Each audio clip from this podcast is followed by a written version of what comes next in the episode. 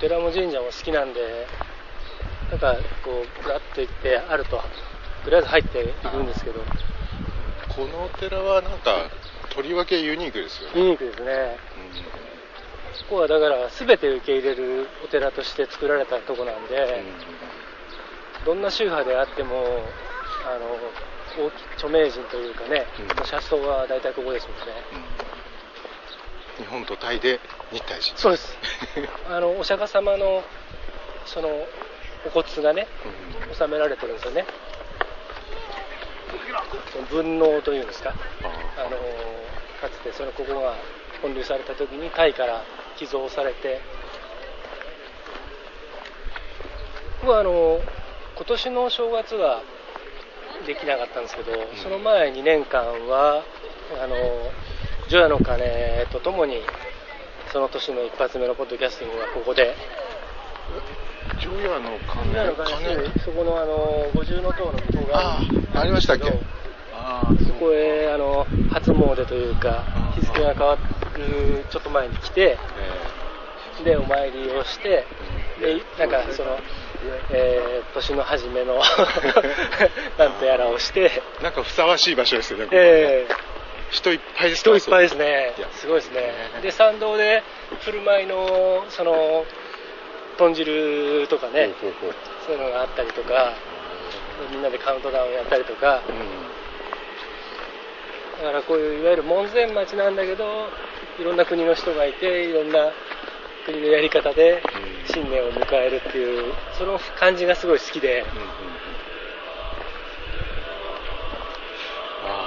線香の匂いが。ですね。せっかくなんでお参りしてきますかそうですね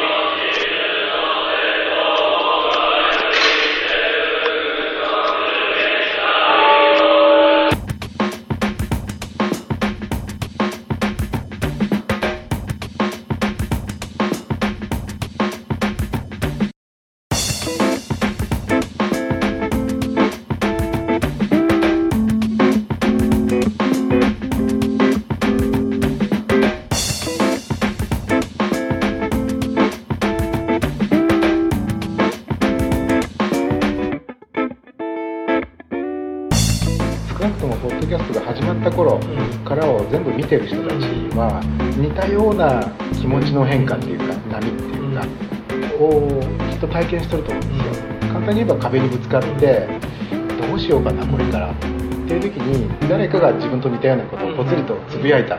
でやっぱり反応しちゃうんですよ。あ同じような人がいる。口に出さないし振り返っても誰もいないように見えるのはいるんだけど見えないんですよねどんな人がどんな思いで聞いてくれてるんだろう満足してくれてるのかなとか次にはどういうことを期待しているんだろうっていうのが伝わってこないし見えないから結局自分で壁を作ってそこにぶち当たっちゃうみたいな。そうそうそう。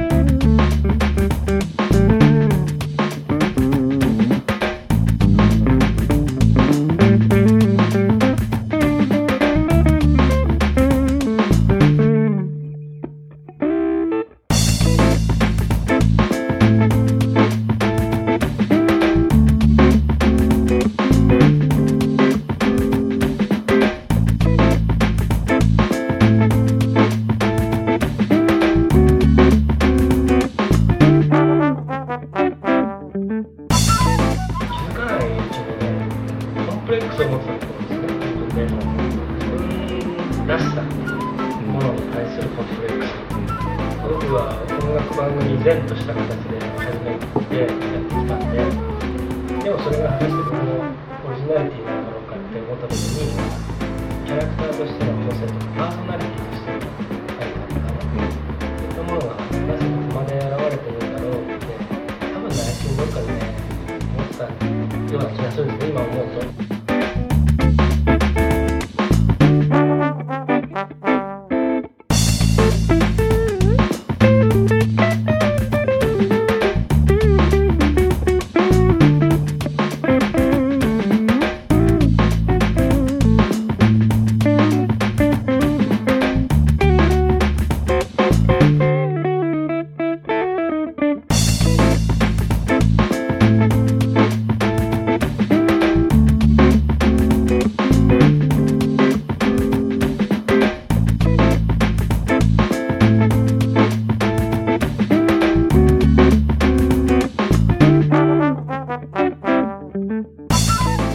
解放される、面白がってやれる企画ができた時って爽快な汗をかいたみたいな発散できるんですよね。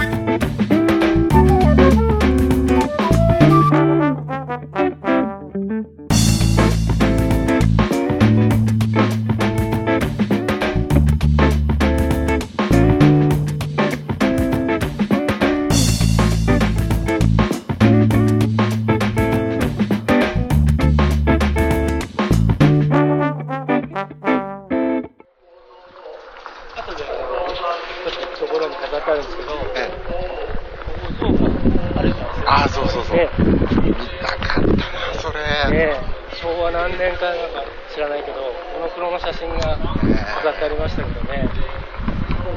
ねあ象の像があります、うん、像の像が。象印って書いてありますけど。なあほな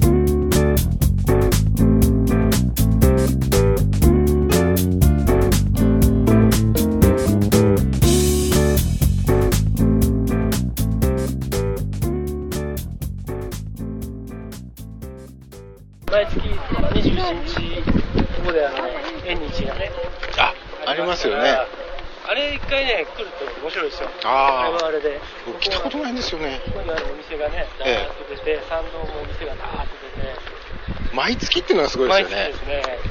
だから21日なんで、その曜日関係なしなんで、ええ。いやよくね、ええ。あの地下鉄乗ってここを通り過ぎるときに、はいはい。やたら今日はおじいちゃんおばあちゃん多いなっうんていう時はみんな花崗山で降りてきますからね。そうあ今日21日かみたいなここからですね、あの写真を練習する場所として、はいはい。えー使っているですね、はい。秘密の特訓場が 特ありまして、すごい。であのこれもですねえ、もともとあの松坂屋のあの創創始者というか、伊藤家がですね、はあ。持ってた、まあ、屋敷なんですけど、それを、あ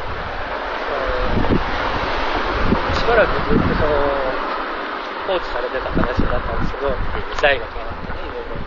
それをまあ名古屋市が譲り受けて、えでこれもまあ非常に文化的な意味がある建物だということで、えあの一般公開が始まったんですよ。うん無料ですか？無料です。でボランティアの人たちがそこであの事前に申し込むとツアーガイドというかやってくれたりして、でそこにですね、あのこの春、ふと思い立って来てみたら、なんて素敵な場所なんだえと。いうことでですね、ここなんです。よ、陽気層。え陽気層これは何と表現すればいいのかなこの字は。唐揚げの揚げという字に、あははは。輝くに、横山光輝のテルですね。それに別荘の層、陽気層。あなるほど